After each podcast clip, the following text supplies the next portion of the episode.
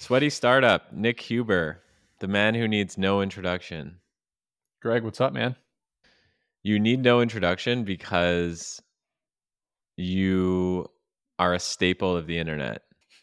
You've upset enough people on the internet that the people that hate you hate you, but the people that love you love you. I think in order to get people to really be a fan, you have to you have to take a stance on something, right? If you're just middle down the road, everybody thinks you're decent and nobody really likes you that much. It's kind of a tough I think that's a tough position to be in if you're to you got to pick a side online, I think, right?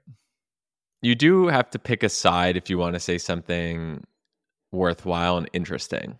But you on the other hand seem like you're you know how to rile up the crowds. Is that fair to Mhm. say? I think the one of the most fascinating phenomenons to me is that a human being could be going about their day doing whatever they want. They're living their life. Most of them are in America where you can literally do whatever you want to be doing. You're either with people you chose to be around, you're in a place that you chose to move into, you're working a job that you took a job offer to do. And you're going to open up Twitter and you're going to see something that some stranger named Nick Huber put on the internet and you're going to get upset by that upset to the point where you're going to take time out of your day to to just spew out a bunch of mean things or or tell your friends or talk about it or just have these negative thoughts floating around your head totally mind-blowing to me i didn't know that such a large percentage of people were that easily influenced by things that just don't matter at all and are not in their control It's not it's not that it's Nick Huber saying it, it's just that people have strongly held beliefs and then when you say something that's against that belief, that really upsets people. I think it goes it goes back to like human beings are tribal and it feels like you're attacking them even though you're always like joking about it. For example, like tell people about the deck tweet. Yeah, I made a I made a tweet that said I found this stupid picture of a contractor who put a deck on half of a slide glass door on a second level. So that literally half the slide glass door, the window part of it, was facing outside straight to the ground. But on the other half, there was a deck where one 200 pound person would take up the whole deck. I would get out there and nobody could stand there with me on that deck. And I made a tweet that said, Hey, just uh, installed this at one of my rental properties. I raised the rent, you know, from $900 to $1,500 the tenant moved out, of course, but I was able to release it at the, the new higher price right away. Like this is the key to value creation and, and, and wealth building or something stupid. And I and also just a lot of people hate landlords, man. A lot of people think that residential real estate should be an entitlement and not a for-profit business. So so that one really really took off. And took off like how many people saw it? 20 million people saw it. So hmm I don't know. A third of the daily active users on Twitter probably saw that tweet at some point Mhm. or the other. And what does that translate into dollars and business? Like why why do a tweet like that? You know, are you doing it for fun or are you actually like this will get my name out there, it'll translate into dollars? So uh, there is something to be said for the fact that the tweet after, if you add value, if you teach somebody something, it will be seen by more people. Because if you're scrolling down through Twitter and you avoid and you see a Nick Huber post, but you just continue to scroll on, Elon is a lot less likely to show you the next Nick Huber tweet for sure. Like, hey, he, you just saw one of these, you didn't click on it, so we're not going to show you. But if you go through and you click on somebody's tweet, you're going to see more of that person. It happens all the time. So even my true followers, the people who are into business, the people I'm after, they'll click on the deck tweet just to read the replies because the replies are hilarious.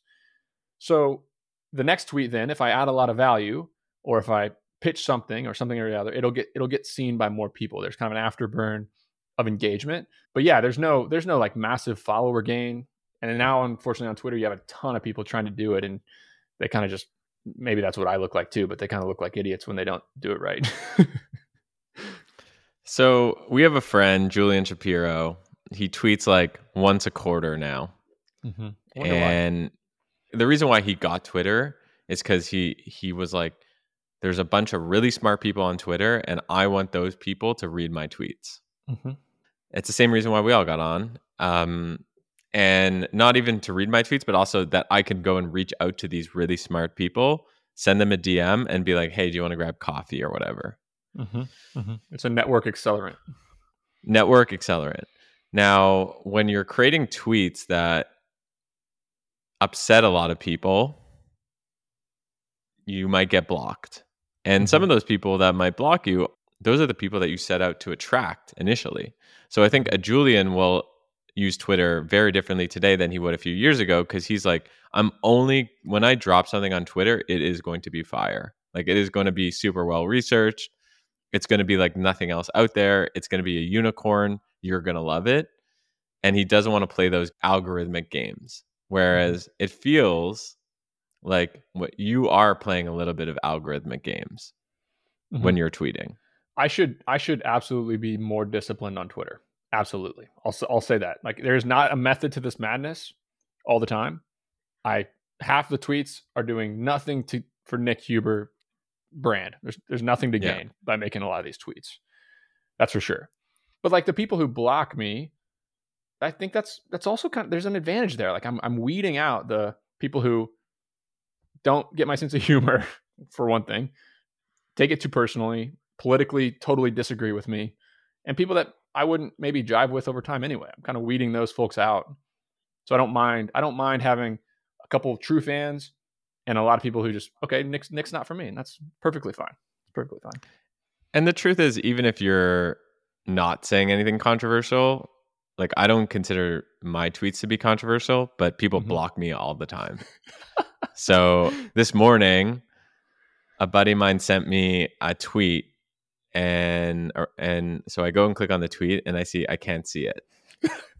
That's the best. And i and and i'm like who's this guy tom because I can't see it. I had to check it out in incognito mode. It's Tom Sweeney. And I was like, who's Tom Sweeney? He's the CEO of Epic Games. It's like a 20 plus billion dollar company. And all of a sudden, I'm like, why did Tom Sweeney block me on Twitter? Like, what did I say such that Tom Sweeney, a guy I've never met with, A, I've never met with him before. B, I've never replied or liked any of his tweets and and also he's you know Epic Games up until very recently was a client of late checkout as well, and it was a great experience. So it's like don't go on Twitter unless you're you're you're prepared to have some of your heroes block you. Quick interruption from me. If you're listening to this on Apple Podcasts or Spotify, you're getting any value you need to come to YouTube and subscribe to the Where It Happens podcast YouTube channel. I promise you the experience is richer, more interesting. So if you're getting any value, just stop what you're doing, open up the YouTube app, go to the website, and press subscribe at Where It Happens on YouTube. And if you're watching this on YouTube and you haven't subscribed, what are you doing? Go go press subscribe. Thank you enjoy the rest of the show. So I want to shift gears a little bit and, and talk more about the Nick Huber world because it isn't just at Sweaty Startup on Twitter anymore. There's a bunch of accounts that you're a part of and businesses that you've created on top of it. Mm-hmm.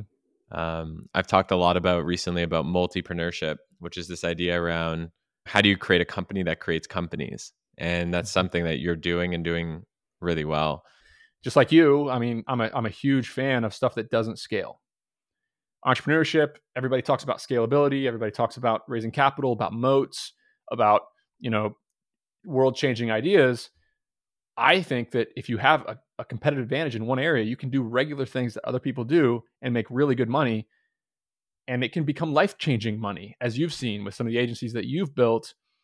And I think it's it's been really interesting to see our group of friends you, me, some of our other friends, six other guys who are similarly driven, similar growth strategies, all supporting each other, and all kind of shift towards repeatable, boring, not that scalable businesses, but that when you play the game at a at a big level and you know how to delegate, you know how to market, you know how to sell, and you have distribution, you can attract talent, you can build teams, just amazing things can happen. I think you and me have been cheering each other on you know, since the very beginning of like people are sleeping on agencies, people are sleeping on these businesses that don't scale.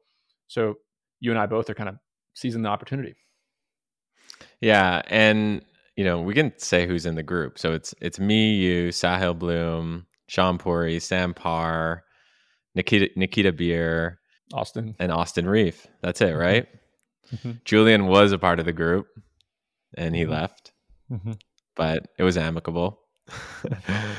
so it's interesting because a lot of that group is traditionally been like a venture backed type mentality. Like I raised venture capital, Sam raised money for his, you know, for the hustle. Uh, Sean has raised venture, Austin raised venture, Sahil was in a PE f- fund.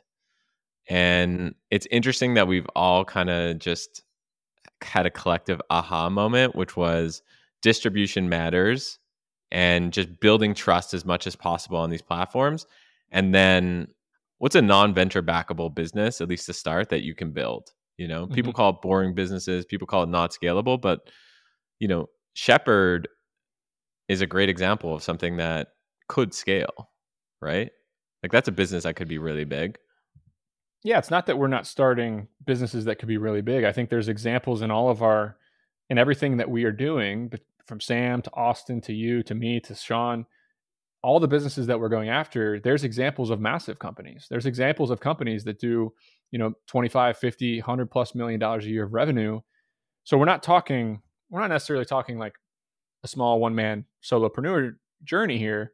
We're just talking about stuff that's already been done before. Like this stuff has all been done. There's marketing agencies, there's pay per click agencies, but if you do it well, you're a good salesperson, you're good at building teams, magic happens. And all of us kind of got that. All it hit us all at the same time, and we were kind of on a race to do boring shit and make as much money as possible. It's been really fun to watch everybody crush it. I feel like the majority of people in this group chat now have now have like offshoring agencies. yeah, Austin, Austin's got one. Sean's in Shepherd with us. Yeah. So it's a uh, yeah. I mean, there's there's great business models and there's poor business models, and we we can all tell the difference. Totally. I want to talk about buying a business for a second. So at the end of 2022, we bought a business, and out of that business was incubated our fastest growing property right now, which is uh, boringmarketing.com, which started off as an AI technology that we ended up spinning up to help brands uh, with SEO. And now I'm hooked on this idea around what else could I buy? Because not only are you buying the assets, but you're really buying a team of operators who have systems and processes. Um, and you can just like on day one lean into it. So, my question to you is you want to be buying more businesses. Like, what's your framework for thinking about what to buy, how to buy it, what price to buy it at, Mhm. and as much detail as you're willing to share? Buying a business is exciting to me because there is nothing harder than the first seven or eight months of a service business startup. I I own RE Costseg, which is doing 150 grand a month now and has reached escape velocity and is going to be an, an amazing asset. It's a life changing business that you know Mitchell Baldridge, myself, Dan, and, and Mitchell's wife Mel have started. But still, at the six month mark, the six month mark, we had a phone call where our operator is near tears. We're selling, we're selling 50 grand a week of cost segs, and we can only deliver 10 grand a week of cost segs. We're having massive bottlenecks inside the organization of actually delivering. We had overloaded the company with business. I we were doing a good job promoting on Twitter and it was exploding. That was really, really hard and really, really stressful. Sleepless nights for me as as a non-operating partner. And hell for our operating partner, which is Mitchell's wife, Mel. We got through it. She's a badass. The company's going well. But the idea of buying a company that has got that part covered, that is extremely intriguing to me. So, how I will think about buying businesses will be the same way that I'm thinking about starting them, which is turning my my cost centers, like looking at my profit and loss statement and looking at where I'm spending money. And the interesting part is like if you look at the 10 businesses that I've started, 8 of them were businesses that I was spending money on it at Bolt Storage. Property and casualty insurance, debt brokerage, cost segs, SEO link building, performance marketing, website development, recruiting, all these things were things that I needed as a business owner. And it turns out that if I need them as a business owner, then a lot of the business owners who follow me on Twitter for the management advice and trust me because they listen to my words, they read my newsletter, they listen to my podcast, whatever it might be, they'll need the same type of kind of things that I need. So it's a comfort thing. And I also needed the personal cash flow. Like the personal cash flow is new to me. Like having liquidity, having money in the bank is new. A way to you know risk it all, in my opinion, was to buy a business that was too big and the turnaround fails. And all of a sudden I'm personally guaranteed. The people that I raise money from are, are pissed. I've, I've ruined a reputation. So I'm just now getting to the point where my personal monthly cash flow is starting to stack up enough where I can make take some swings. But I also I'm kind of thinking about my, you know, Nick Huber holding company as a as an accumulation of talent. I'm trying to get talented operators in. I'm trying to get to know them, get to know their strengths, get to know what they're good at, how good are they at building teams, how good are they at, you know, doing these things inside these companies. And over the course of a year, 2 years, 3 years, while we're collecting money, while we're building the bankroll, I'm building this Rolodex of operators that I can, you know, okay, maybe WebRun didn't work, but I know that Will at WebRun is one of the best, you know, team builders and on the agency side that I know. So I'm going to go with Will. I'm going to buy a company. I'm laying the groundwork of businesses that all companies need. Every company needs a link building service. Every company needs paid ad support. Every every company needs these things. You know, the cash flow allows me to buy them. The services allow me to accelerate them and I can own and hold them and either sell them or like my five year goal is to build my Rolodex full of badass operators that I know and trust. They've come in, they've showed me what they can do. And I think that's kind of the underrated part of me starting these companies. Yes, I, I talked to Andrew Wilkinson on the phone a couple days ago, and he's like, "Nick, what are you doing, man? You're starting all these companies. You got to just go buy them. You're you're playing the game on hard mode." And he basically said, "Your ability to go buy these companies is going to be dependent on who and how you can hire the operating the management teams." I was actually sitting in this seat in 2020 when I spoke to Andrew Wilkinson when I was just starting late checkout, and he gave me basically the same advice. Greg, I don't understand. Why are you starting so many companies? Why are you building so many products? Just go and buy them. And my reaction to to Andrew was, yeah, but it's so much fun going zero to one and building from scratch. Like mm-hmm. I love coming up with the name, coming up with the brand, do the positioning, like the zero to one. And while I'll I'll always love that, he was right. Like it took me a few years yeah. to realize, you know what? Like, okay, you know, if going zero to one is art, going one to n is more science, mm-hmm. and playing only in zero to one is a bit of a mistake when there's no reason why you or I can't be doing both. Like we can we can still be incubating and buying.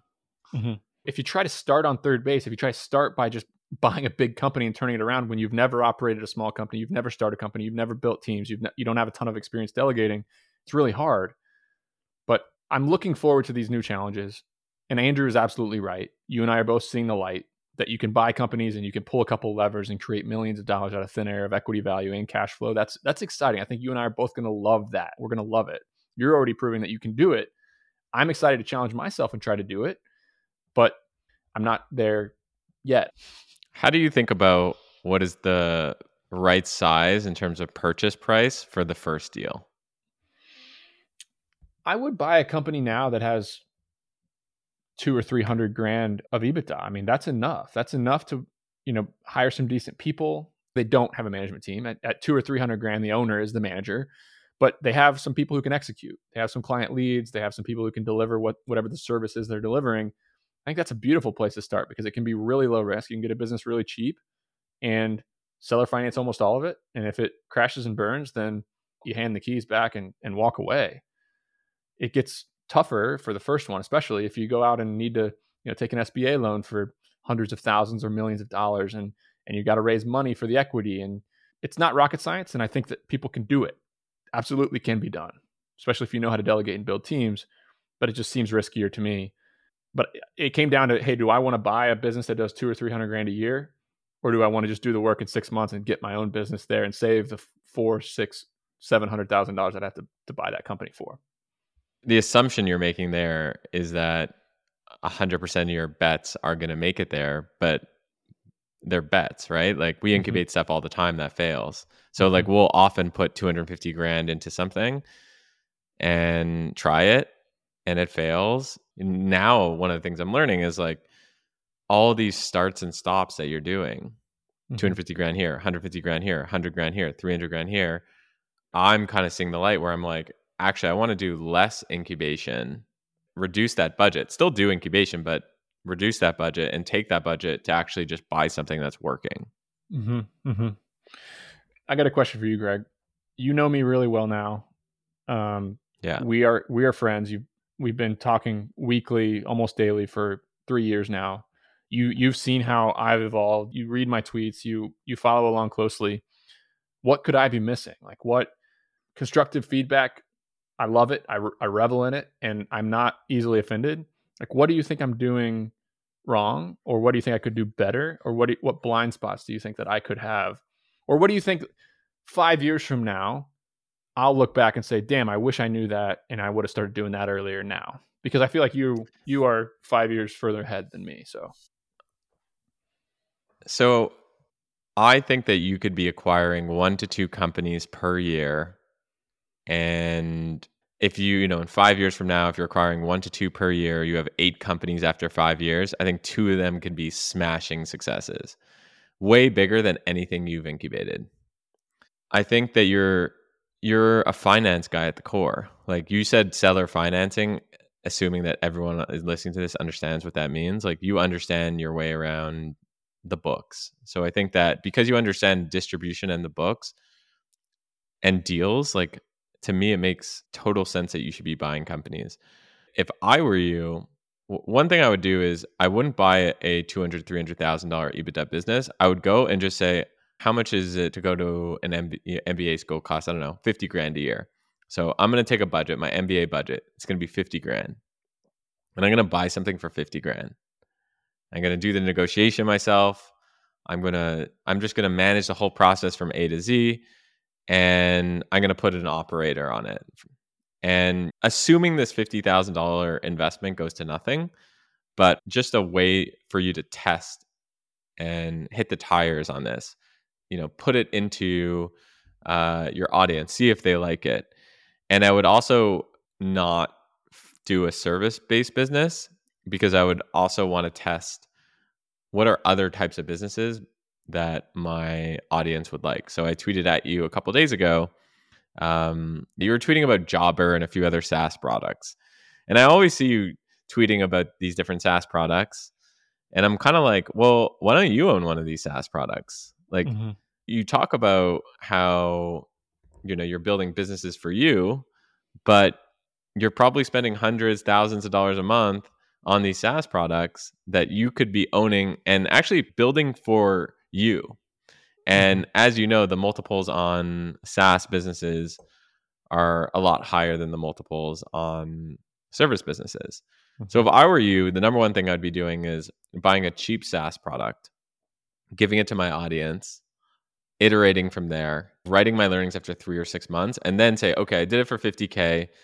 now let me try to buy something with 300 to $500,000 in EBITDA. That's good advice. Yeah, I need, I need some SaaS products. I need them. I, I, yeah. I know that I know it's on my roadmap. I just need to take it more seriously. I think you're right. And I said it because like we're constantly incubating SaaS products. Mm-hmm. And the other thing that people don't talk about in SaaS land that much is that you can literally incubate a SaaS product in 30 days. You know, I'm old enough to remember like, uh, you know, five years ago when you wanted any SaaS product, it was $2 million. Mm-hmm. Just co- it cost $2 million to build a SaaS product. That was like pre product market fit. That's just like a product. Mm-hmm. And now it doesn't cost $2 million anymore. It costs if like, I how, how much would it cost me to build a Google review aggregator? Because I need Google reviews on every single one of my companies and 63 self storage facility, you know, brick and mortar locations. I need a way to aggregate and automate getting Google reviews from customers, and so does my entire audience. So, should I build that, or should I find somebody who had tried to build it and couldn't get any customers and wants to sell it to me for, you know, under a hundred grand? I mean, I would start with finding out if that exists somewhere else. One of the ways I typically do that is I go on Product Hunt, and Product Hunt has like a sea of failed failed products. So 99% of the products that are on Product Hunt have failed, and you might find something you know, from 2015 or 2017 that actually looked really good. It's basically a dormant business. Uh, operator might have just lost interest in it. You know, a lot of people lose interest in these businesses because they're just not seeing traction. So if you can come to them and be like, "Hey, I'm your traction guy. You're the product person. Like, help me revive this. I'll give you fifty thousand dollars to do it, and I'm going to give you upside." I think it's compelling. Mm-hmm. That's a good idea.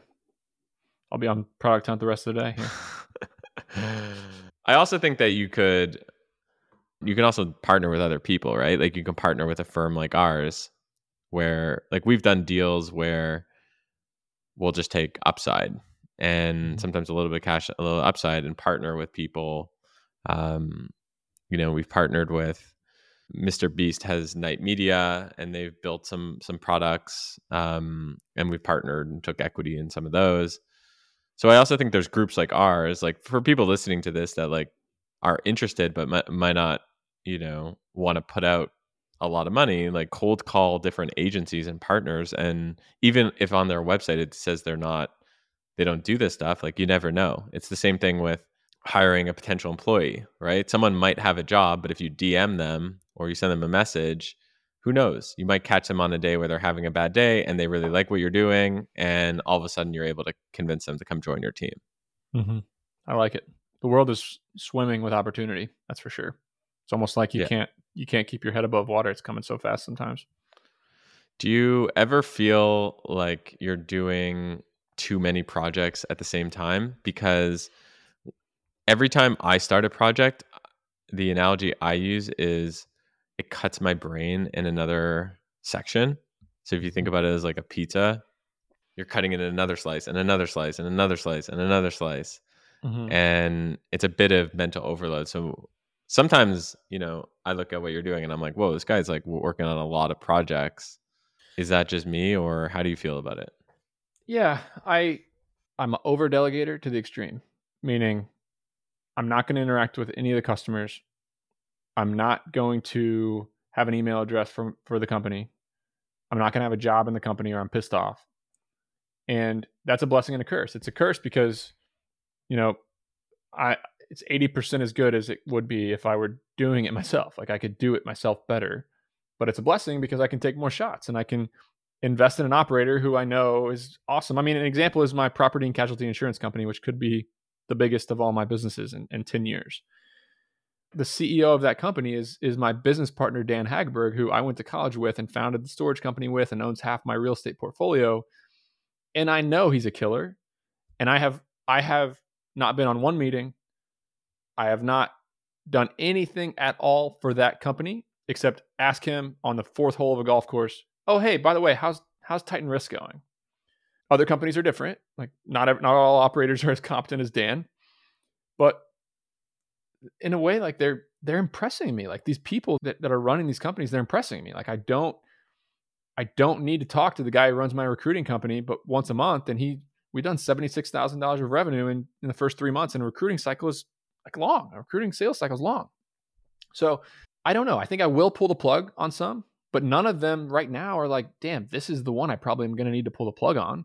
I like it. I like being able to check in. I like looking at the new leads and all the companies. I like it's kind of addicting to kind of look at the trajectory and the tough part. But yeah, then there's stressful. Then there's stressful parts, of course. It's like one of these companies did some work for my company and it didn't go well. And and Dan's like, hey Nick, I need to give you some feedback. Uh this this was fucking shitty. Like, we're gonna fire your company here if they don't get their stuff together. I'm like, oh damn it, that's stressful. right. So yeah, it's not all without it's not all without its stress, that's for sure. But I still spend 10 hours a week on the golf course and 10 hours a week working on my personal brand and I hang out with my family a lot, you know. So I feel like I have a decent balance, but I'm definitely I'm definitely working hard right now. That's for sure. I like the rule of I don't have an email address. Mm-hmm. Mm-hmm. It creates this distance between you and, and the business. And it's basically, and I think Andrew does this really well, Andrew Wilkinson, which I think he got from Charlie Munger and Warren Buffett, which is it's all about the operator and we respect and support the operator and we're here to help but we're not really here to be in the day to day like if you're if mm-hmm. we're if i'm here in the day to day then there's an issue with the operating team yep And they're varying level of investments too. Like the property and casualty insurance is a money suck right now. I'm I'm personally investing 30 grand a month into that one. The business brokerage is another 30 grand a month and I'm just I, I'm investing because I believe in those companies, but it's just a longer sales cycle and permitting and requirements and you know getting paid on a deal closing when you start a business brokerage you know best case scenario is six to nine months after you start the business. So definitely varying levels of personal investment. What about email email newsletters as a form of you know nurturing leads? You know you have a really big newsletter that i subscribe to. I love it. Um, you send weekly emails and in the emails you know you you, you highlight some of your companies are you mm-hmm. thinking about having individual newsletters for your companies and is that a big part of the strategy mm-hmm. no we, we we've thought about it i've had operators bring it up that they want to start writing a newsletter and i just can't see the value of building a whole nother audience and being responsible for a whole nother newsletter when i can you know yet yesterday's or monday's email i highlighted bold SEO in the top of the email, we got 24 leads. 24 leads. Our sales guys booked up for the whole week, like his whole week schedule. He's got six calls a day now. So yeah, it's it's my newsletter is the core strategy. Like Twitter's awesome. The individual Twitter accounts are awesome. We can, you know, reach our customers pretty well on Twitter, but email is where I can really, really, really drive value. I don't do any outside advertising on my newsletter. I don't let anybody pay for spots on my newsletter. I take up all my own space really inside of these companies now. And it's so far it's working pretty well. Some some services are harder to sell than others, but some of them just a lot of business owners need, which is which is a blessing. Your newsletter is on ConvertKit. Yep, love ConvertKit. You? And yeah, right. So right now I'm thinking, I'm thinking about switching from Substack to ConvertKit. Sell me on why I should move from Substack to ConvertKit. Uh, ConvertKit is really good link tracking. I can change the links after I send emails out. I can you know stack sequences on so I, I know that if somebody clicks on the bold SEO link, I can then drip them three more emails over the next week about SEO services because I know they're a pretty warm lead, even though they didn't fill out the form on boldseo.com. So yeah, it's it's just the customizability. If you're if you're gonna start promoting and selling on your newsletter, it's really good for that. I don't even utilize it fully. But then there's the creator network of like everybody being able to recommend each other that, you know, the quality of the emails aside, I know that, you know, three out of four might be a total joke. Um, you were, you were bringing up some stuff this week about how like it could, it could be getting just a lot of confusion among people not even knowing they're signing up for my email list. But that's still been, I've still noticed like a uptick in like the, the sales, which are important to me. And, and at, at two or three bucks a, an email, it's it's worth that. So yeah, it's it's all ConvertKit just does a good job, but beehiiv, Substack, they're all they're all doing similar stuff now too. So yeah, the beehiiv we use beehiiv for you probably need a robot, which are AI, our AI newsletter, and it's really amazing for for just like you want to get a message out there and you want to push it out in a really beautiful way. And I love at the end of each beehiiv newsletter, you can say like, "Do you like it? Did you not like it?" Mm-hmm, and there's almost mm-hmm. like a mm-hmm. comment section. You get to understand how valuable the email was to someone, and that's my favorite part about beehiiv. But if you're actually trying to sell stuff, ConvertKit with the automations, i.e., like what you're saying, you click this. Therefore, I'm going to put you in this drip FOMO sequence of mm-hmm you know, teaching people about SEO, for example, before they buy it, right? There's so many people who might click on your SEO link or your Ari Koseg link and just not be ready to buy. Uh, mm-hmm. So they're in this phase, and it's like, how do you nurture them and build trust during that that time, so that uh, you know maybe after the five email sequence, they're they're ready to make the jump the most valuable part for me, I haven't even really utilized like my marketing team, we have a plan to really utilize these sequences to, like you're saying, nurture these leads. I don't do it well yet. What's the like lead magnets are like the best way that I can get high value people on my newsletter. Like, hey, yes, here's a PDF, it's free. All you gotta do is give me your email. Here's some awesome copy on Twitter, why you should click the link and why you should get it. I wish I could share my screen and just show you like all my I can track all my pages, all my lead magnets, I can see how many people visited the page, how many people signed up through that lead magnet. It tagged them. So I know which of my subscribers came from like a really high value real estate, like somebody who signs up through hey, here's the 20 aspects of closing a real estate deal. I know that the 450 people who signed up through that lead magnet, like they're in the real estate game. They're valuable. Those followers are worth 20 bucks a pop or, or more. But I know that the people who clicked on like, oh, here's a list of 200 plus business ideas, I know that they're all entrepreneurs and that's fine too. But I have all that like separated inside of ConvertKit and I can post these um, lead magnets on a schedule over and over and over again. And I can track how many people are signing up on each one, which ones are hitting, how they're hitting, the different copy changes and stuff like that. Does Substack have like no, dude, ability where you can Like, no, not even close. Like, not even close. Substack is the fastest way to get up and running if you want to create a newsletter. Mhm. So when I'm doing anything, if I'm trying to post on TikTok, if I'm trying to, and I don't post on TikTok, uh, TikTok, if I'm trying to post on Instagram and I don't post on Instagram, if I'm trying to buy a business and I'm not, and I've never bought a business, I always ask myself, what is the path of re- least resistance so that I can see if I like this thing. So I chose Substack, you know, three, four years ago because it was so easy to do. I got set up in 30 seconds. Now, you know, I think it's important for people to, in whatever it is they're doing, to quarterly or yearly ask themselves, like, what has changed between now and then? And for me personally, what has changed is I now have 70 plus thousand subscribers. I'm also selling some of my services within my email newsletter. And my open rate is starting to really go up. And my click through rate is going up. So I'm starting to really build trust with people. And Substack just doesn't give me the tools I need. You know, the tagline for ConvertKit should be take email seriously. Mhm. Like if ConvertKit hired Late Checkout, our design and branding agency, we would probably do something around that. And we would try to own the category of taking email seriously.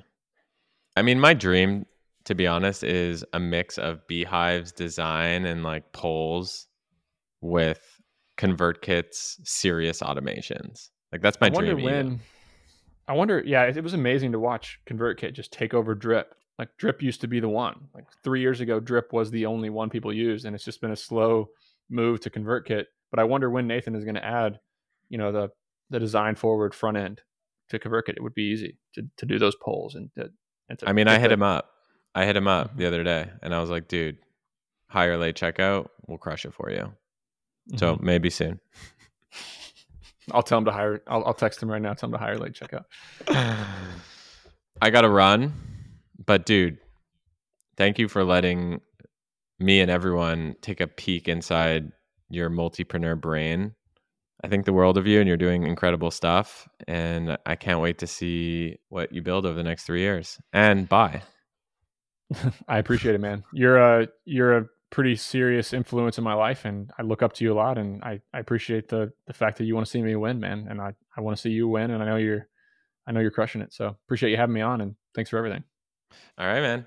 I'll catch you later. Where could people sign up to your newsletter? Yeah, I mean the newsletter is how you get to know Nick Huber. I mean, I I write a fifteen hundred word email every week about management, delegation, hiring, recruiting, building companies, real estate. So yeah, go to sweatystartup.com and get on my newsletter. Love it. Later. Thanks, Greg.